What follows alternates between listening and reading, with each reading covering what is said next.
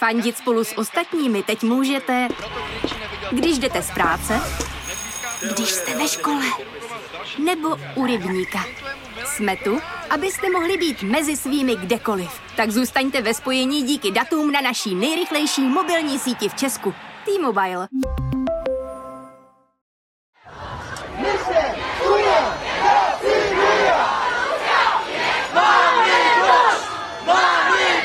Polsko je naštvané. V ulicích měst protestují desetitisíce lidí kvůli zpřísněnému potratovému zákonu, který minulý čtvrtek schválil ústavní soud. Uprostřed pandemie se Polky a Poláci dozvěděli, že interrupce v zemi nebude možná ani tehdy, kdy je plod tak poškozený, že dítě po porodu nepřežije.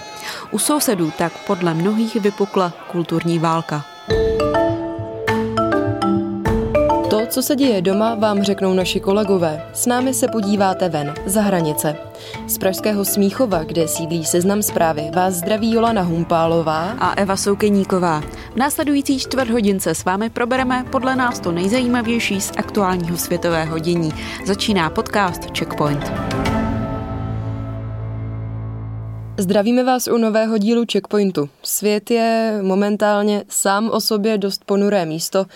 Druhá vlna pandemie americké volby, které podle průzkumů stresují 60% voličů a myslím, že za nás můžu říct, že i mezinárodní společenství. No ale v Polsku se rozhodli, že si vytvoří ještě vlastní osobní problém. Kvůli němuž už pár dní v kuse vycházejí desetitisíce lidí do ulic protestovat. V tomto díle se budeme věnovat, jak už bylo řečeno, faktickému zákazu potratu u našich sousedů. Rozebereme, proč k němu došlo zrovna teď i jak to vypadá na masových protestech. Ani tentokrát na to ale nejsme sami. V dnešní epizodě uslyšíte polskou opoziční poslankyni a dlouholetou bojovnici za práva žen Barbaru Novackou a Anu Urbanek, která zastupuje nově vzniklou českopolskou iniciativu. O tom, že zruší možnost přerušit těhotenství z důvodu poškození plodu, rozhodl Polský ústavní soud přesně před týdnem. Jeho osazenstvo, nominované z drtivé většiny vládní stranou Právo a spravedlnost, tedy PIS, tak fakticky úplně zakázalo provedení legální interrupce v Polsku. No a odezva na dost zásadní nález ústavního soudu na sebe nenechala dlouho čekat. Jen ve čtvrtek v noci vyrazili protestovat stovky lidí do ulic Varšavy a policie tehdy zatkla 15 lidí. Protestovalo se před sídlem vládní strany PIS a taky před domem jejího předsedy Jaroslava Kočinského. Bezpečnostní složky byly vůči protestujícím násilné a použili proti nim i slzný plyn. No a teď nahráváme klasicky ve středu. Je to už skoro týden od verdiktu a v Polsku se protestuje dál. Demonstrace napříč zemí se na některých místech vyhrotily. Protestující blokovali třeba dopravu a také narušili církevní bohoslužby. Let's kdy v kostýmech odkazujících na dystopický román Příběh služebnice.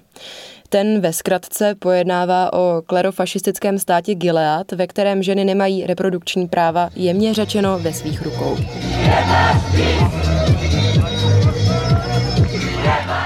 Polky ale proti nově nabité reprodukční nesvobodě bojují. A to ve velkém. Kromě fyzických demonstrací se protestuje i ve virtuálním prostoru. Třeba na Twitteru najdete pod hashtagem Pěklo kobět nespočet příspěvků. Takový koktejl fotek z protestů, explainerů a různých symbolů. Třeba symbol blesku, který je hlavním znakem hnutí ženská stávka. Mimochodem symbol blesku si někteří, konkrétně třeba poslanci vládního PISu a taky státní televize TVP, vykládají různě. Zaznělo například, že jde o symboliku SS, tedy že ženská stávka bleskem odkazuje na nacisty. No, hnutí se každopádně rozhodlo dostat svého jména a na středu naplánovalo, ano, správně, stávku. Kromě žen nepracují ze solidarity k protestujícím ani někteří muži. Podporuje je například vedení Varšavy, které má pod kontrolou opoziční strana Občanská platforma nebo zahraniční firmy působící v Polsku. Oslovili jsme opoziční poslankyni Barbaru Novackou, která se v protestech angažuje.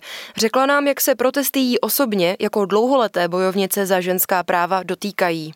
I started my activities uh, Aktivní jsem začala být v roce 1991. Jako náctiletá jsem pracovala pro plánované rodičovství. To je jedna z největších feministických organizací podporující ženy a jejich reprodukční práva. Začala jsem jako feministická aktivistka. Teď mám svůj první poslanecký mandát. Předtím jsem nicméně v parlamentu dvakrát vznesla veřejnou žádost o liberalizaci potratů.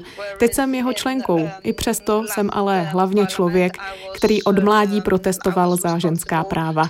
Když jsem začínala před těmi 19 lety, bylo nás jen málo. A teď vidím ty obrovské davy. Lidi, kteří jsou stejného věku jako já tehdy.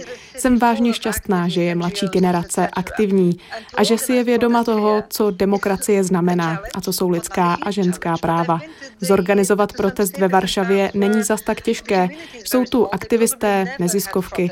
Ale byla jsem i v menších městech, kde je tato komunita velmi malá, kde protesty třeba ani nikdy nebyly a neúčastnili se jich teenageři. Myslím, že právo a spravedlnost se dostalo do velkých problémů. Naštvali nejen ženy, ale i mladší generaci. Mluvili jsme tu o ústavním soudu jako hlavním hráči v tomto velmi kontroverzním rozhodnutí. V tom případě ale musíme trochu do kontextu. Pozice polského soudnictví už je roky velmi vratká. A to proto, že je více a více svázaná s hlavními politickými představiteli. Jak už ostatně napsal náš kolega ze zahraniční redakce Filip Harcer v komentáři, který si určitě přečtěte na seznam zprávách, ústavní soud v minulých letech prošel naprosto zásadní personální obměnou, kterou řídil Jaroslav Kačinsky. Například šéfka ústavního soudu Julia Přilepská prý pravidelně Kačinskému vaří večeře. No jednoduše, ústavní soud a polská vláda jsou úzce propojené instituce, které zásahy do polského práva dělají koordinovaně a taky načasovaně, jak ostatně pro Checkpoint říká i polská opoziční politička Barbara Novacká. Uh, Bylo to velmi politické rozhodnutí Jaroslava Kačinského a vládní strany Právo a spravedlnost. Oni jako vláda absolutně nezvládají pandemii COVID-19. Máme jen dnes 16 tisíc nových případů nakažených.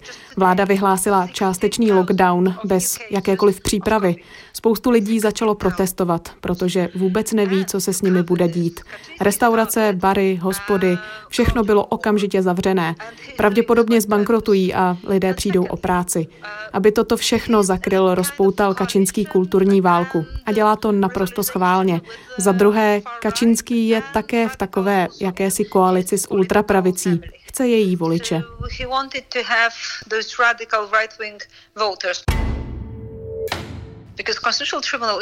Ústavní soud je v Polsku totálně v moci práva a spravedlnosti. Někteří soudci jsou ilegálně zvolení, někteří z nich ještě přednedávnem byli sami politici. Kačinský věděl, že se to stane a kdy přesně se to stane. Co dělá teď? Ještě zvětšuje problém tím, že háže odpovědnost na nás, na opozici a taky protestující, občany Polska, že zhoršují pandemickou situaci a že oni ji nezvládají.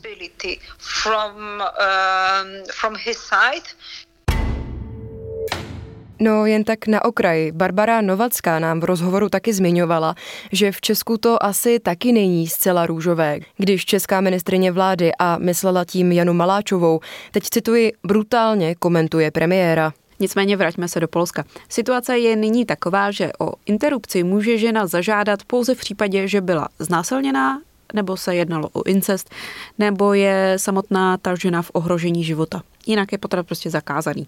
Toto rozhodnutí na sebe ale váže další důsledky. Důsledky jsou opravdu reálné a vlastně jasně viditelné. V nemocnicích třeba teď ženy čekaly na potrat kvůli tomu, že jejich plot je poškozený. Najednou zjistili, že se to stalo ilegální. To jsou jednotlivá dramata. Obecně je to ale pohled na Polsko v 21. století, kde nebude možná pořádná prenatální medicína, bude tu limitovaný přístup k moderní medicíně a samozřejmě to má i další konsekvence. Polky budou jezdit za potratem do zahraničí, někteří lidé nebudou chtít zůstávat zemi, která je vrhá do nebezpečí.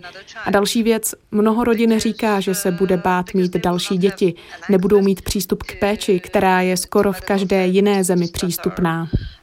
In every other country accessible. Někteří členové PISu teď řeší, že to možná přehnali a řeší se taky dosažení nějakého kompromisu.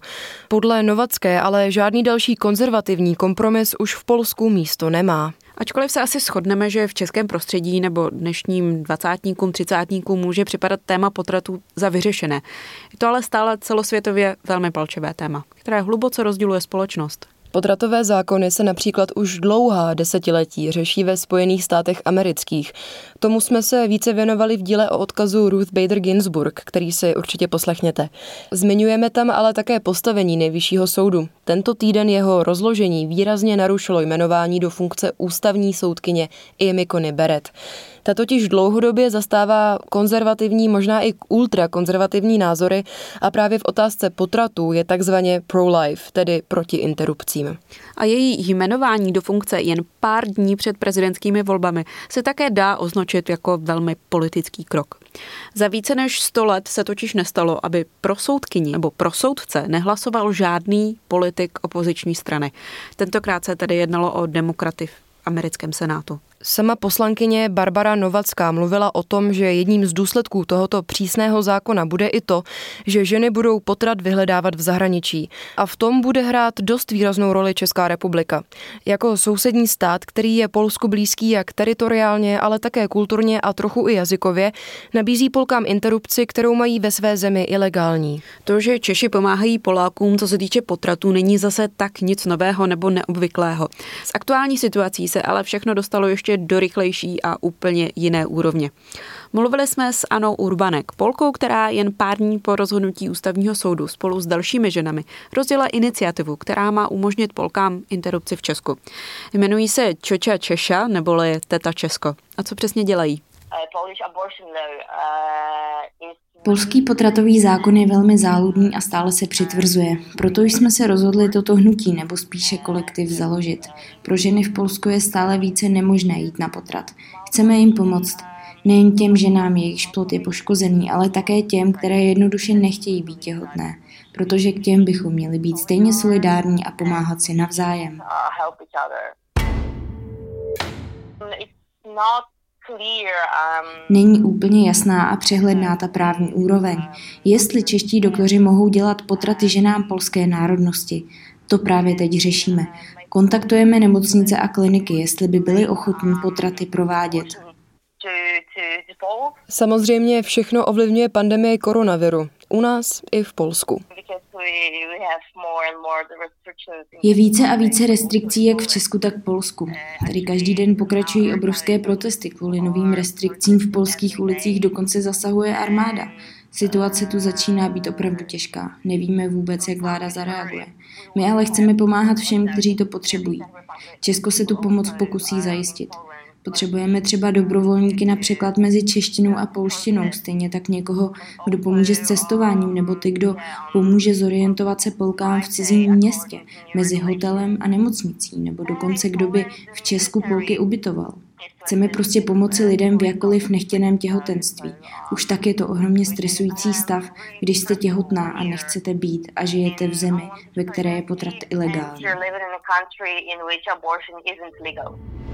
Na závěr pro vás máme pár tipů, co a jak sledovat, jestli chcete mít přehled, co se v Polsku děje. Samozřejmě jako první doporučujeme Twitter našeho kolegy Filipa Harcera, který se dlouhodobě Polskem zabývá a najdete ho tam jako Harcer F. Z Twitteru pak ještě doporučujeme třeba polského novináře Jakuba Metka, anebo obecně si do vyhledávání zadejte hashtag Strike Kobiet. Co se týče vizuálna, jednoznačně sledujte Instagramový účet fotografa Rafala Milacha, který postuje skvělé fotky přímo z demonstrací i dalších událostí v Polsku.